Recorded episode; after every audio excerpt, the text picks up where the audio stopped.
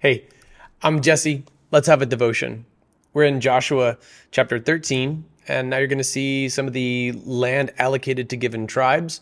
And then the Levites have kind of a special deal that goes all the way back to the book of Deuteronomy. Here's Joshua chapter 13, beginning in verse 8. With the other half of the tribe of Manasseh, the Reubenites and Gadites had received the inheritance Moses gave them beyond the Jordan to the east, just as Moses, the Lord's servant, had given them from Aroer on the rim of the Arnon Valley, along with the city in the middle of the valley, all the Medeba Plateau as far as uh, Dibon. There's a there's a modern city. Uh, there's a there's a modern city that that bears a similar name. Uh, it's it's called uh, Tel Diban, but archaeological evidence suggests that that area wasn't inhabited at this time, so it could be modern Tel Diban, but uh, archaeological evidence suggests that the location of this Diban was in a different place. And all the cities of King Sihon of the Amorites, who reigned in Heshbon to the border of the Ammonites, also Gilead and the territory of the Geshurites and the Maacathites, all Mount Hermon and all Bashan to Selecah, the whole kingdom of Og and Bashan, who reigned in Ashtaroth and Edrei. He was one of the remaining Rephaim or Rephaim forgive me if I'm mispronouncing these and you're a Bible scholar. Uh, Ashtaroth, you can see like the, the connotations this name with pagan worship, the Ashtoreths. Uh, and then, you know, these names, uh, Og, you know, and, and Bashan. But this name, the Geshurites, they're going to have a part to play in uh, the reign of King David. We'll look at that in a moment. Moses struck them down and drove them out, but the Israelites did not drive out the Geshurites, the Maacathites, so Geshur and Maacath still live in Israel today. He did not, however, give any inheritance to the tribe of Levi. This was their inheritance, just as he had promised the food offerings made to the Lord, the God of Israel.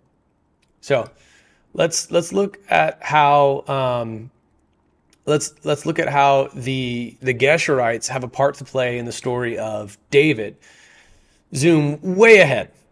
Okay, I know that we're, we're going all over the place in the historical timeline. That's just because that's what the text is doing.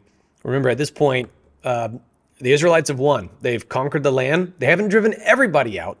So, from conquering the kings that were listed in, in our previous devotion and now allocating the land, uh, from defeating those kings, the work wasn't totally done. Now you have to actually allocate the land to the tribes, and there are still some Canaanites living there. So it's not just a matter of pulling up the Ryder moving van and unpacking your boxes and setting up your Xbox. Like now you, you do still have a little bit of fighting left to do.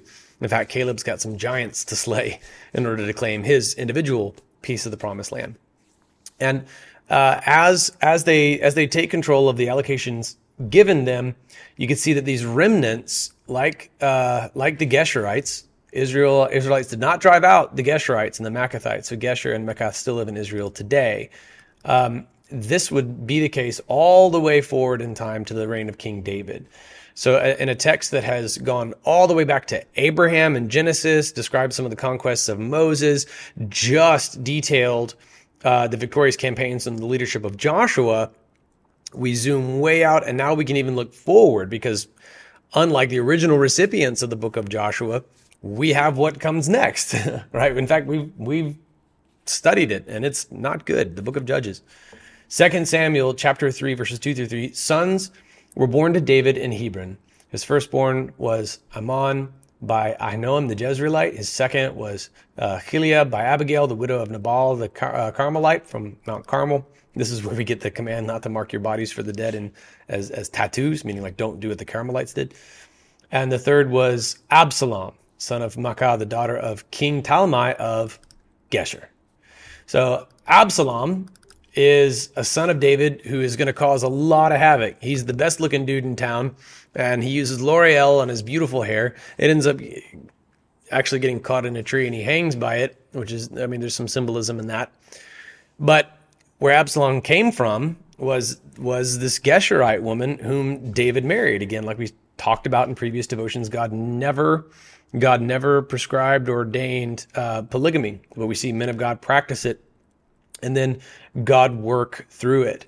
So uh, because Geshur, the, uh, because the Geshurites were still among the Israelites as per uh, as of the, the conquest of Joshua, it sets the stage for problems for Israel generations later. Now let's let's close by talking about this last verse, verse 14. Uh, God didn't give any inheritance to the tribe of Levi. Uh, what's what's wrong with Levi? They they make great jeans. Why wouldn't they get you know a piece of the promised land like everybody else? It's because they had inherited the priestly mantle.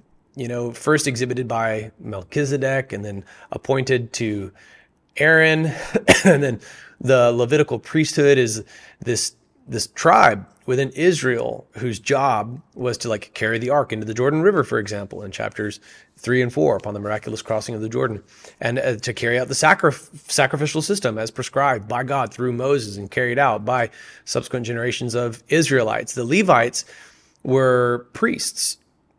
And as a pastor, I'm close to a modern New Testament equivalent, but modern pastors are different from Old Testament priests in several ways. First of all, because we know the name of Jesus and they didn't know the name of the Messiah yet. The Messiah hadn't come yet. We live under a different covenant, so we're no, we're no longer bound by a sacrificial system whose whole point was to point forward to the Messiah, forward to the Messiah, forward to the Messiah today at the Redemption Church, where I'm where I'm one of the pastors, we don't carry out sacrifices in anticipation of the Messiah because to do so would be sacrilegious, and even blasphemous. It would be to revile Christ's sacrifice, denounce Jesus as the as the Lord. So we don't do anything the Old Testament priests did because Jesus has come, and those things are no longer necessary. And in fact, it's blasphemous to do them because you're presupposing that the Messiah hasn't come. Now, here's how God looked after the priests. It's not too dissimilar from how God looks after modern pastors. Look at our series, The God of All Comfort, uh, and our series, Into the Fray. Those are the books of uh, 1st and 2nd Corinthians. And in those, you see how God prescribes a process whereby the church works. And it's not entirely dissimilar from the way that Old Testament Israel worked. The Levites got their portion they got their their livelihood. There are going to be 48 cities kind of scattered throughout, so that everybody had access to the Levitical priesthood. They, that's another reason why they're not given a, a, a, plot of land, is because then everybody have to travel to them to carry out worship. Instead, they go out to all the lands. They have you know room for for livestock and crops and things like that. But it's nothing like the huge swaths of land that are given to you know half the tribe of Manasseh, for example, or Judah. Rather, they are scattered among the peoples. They're part of a different tribe, but they live among the other tribes. And they live off of what people give to God's house. See? In 1 Corinthians 9, God says that those who preach the gospel should make their living by the gospel. Now, this does not preclude bivocational pastorates. Even the man through whom the Holy Spirit inspired those words was bivocational. He subsidized his life through tent making. But his primary objective and what he did and what he commissioned Titus to do around the island of Crete was to establish these full time pastors who would make their living off of the gospel. So they give their full attention and all of their time to the ministry. In that regard, Saul or Paul's ministry bore exponentially more fruit than a pastor's would. I've, I've sometimes suspected that the richest people in heaven are going to be seminary professors. So here's here here's how the that here are the roots of that promise to to the Levites in Deuteronomy 18 Okay, we got, so we just went farther back in time. Now we're back in Moses' era. Here's where this is commanded. The Levitical priests, the whole tribe of Levi, will have no portion or inheritance with Israel. They will eat the Lord's food offerings. That is their inheritance. Part of the sacrificial system included killing animals. And as a result, symptomatically, a byproduct is some pretty good grilled meat. Well, guess what? The meat itself, the byproduct of the sacrifice itself, had a nutritional value to the priesthood, and its spiritual value was realized through its symbolism. Nothing about that animal actually took any sin away from anyone who ever sacrificed an animal in the entire Old Testament. The author of Hebrews says it's impossible for the blood of bulls and goats to take away sin. So once you've carried out this sacrifice that anticipates the ultimate sacrifice, that's Christ on the cross, once that's done, the byproduct is food for the priests. Right? And so that this was this was spelled out in Deuteronomy 18, and now we have just seen for the first time in multiple generations, at long last, uh, we can see how it's beginning to get carried out here in um, in the book of Joshua.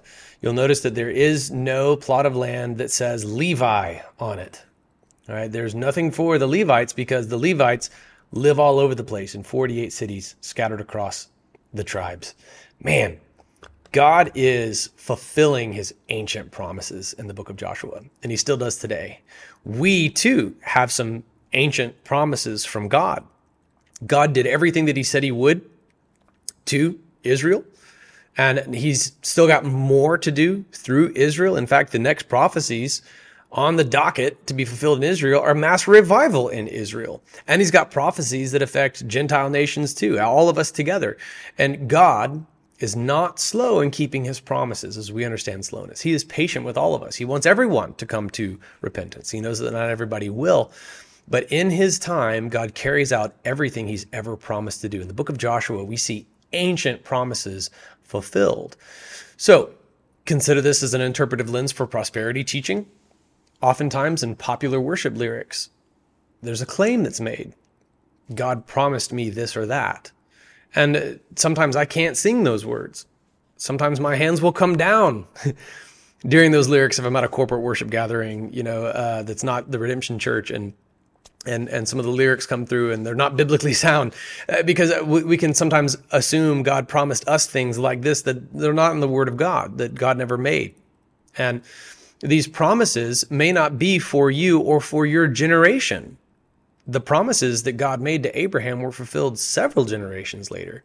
Abraham had a son named Isaac. Isaac had sons, and those sons had sons, and then these sons are the progenitors of Israel, and then Israel becomes the slaves of Egypt, and then the slaves of Egypt uh, escape, and then they wander in the desert for an entire generation, and the generation after that is the one who finally receives the promise that was made all the way back in Genesis to Abraham. God decreed things in Deuteronomy. That's the second law, the second iteration of the law through Moses. And that, that foreshadowed something that would take centuries to actually finally be realized here in the book of Joshua. Romans 8:28 is absolutely true. God works all things together for the good of those who love him and are called according to his purpose. But we sometimes look at that in a singular microcosm. We take something that God intends to be generations in scope, as it was for the case of the promise to the Levites, the promise to Abraham, the promises through Moses, and we look at it like it's going to happen to us in the next 6 months time. That is a myopic view of the scope of the promises of God because those who delight in the Lord don't just include your generation. God works all things together for the good of those who love him, not just those who love him today, but those who will love him in future generations. It could be that what we sometimes describe as the promises of God are not a raise in a bigger house, a nicer car, and delivery from health issues. It could be a promise of God to be realized in generations future. All of this is within the sovereignty of God to know. But one thing we can see is evidence in scripture, God keeps every promise he ever makes. Now, would you be okay with it if your great grandkids are the ones who benefit from your labor in the Lord today and experience the blessings and promises of God, I think up in heaven above, you'll be just fine.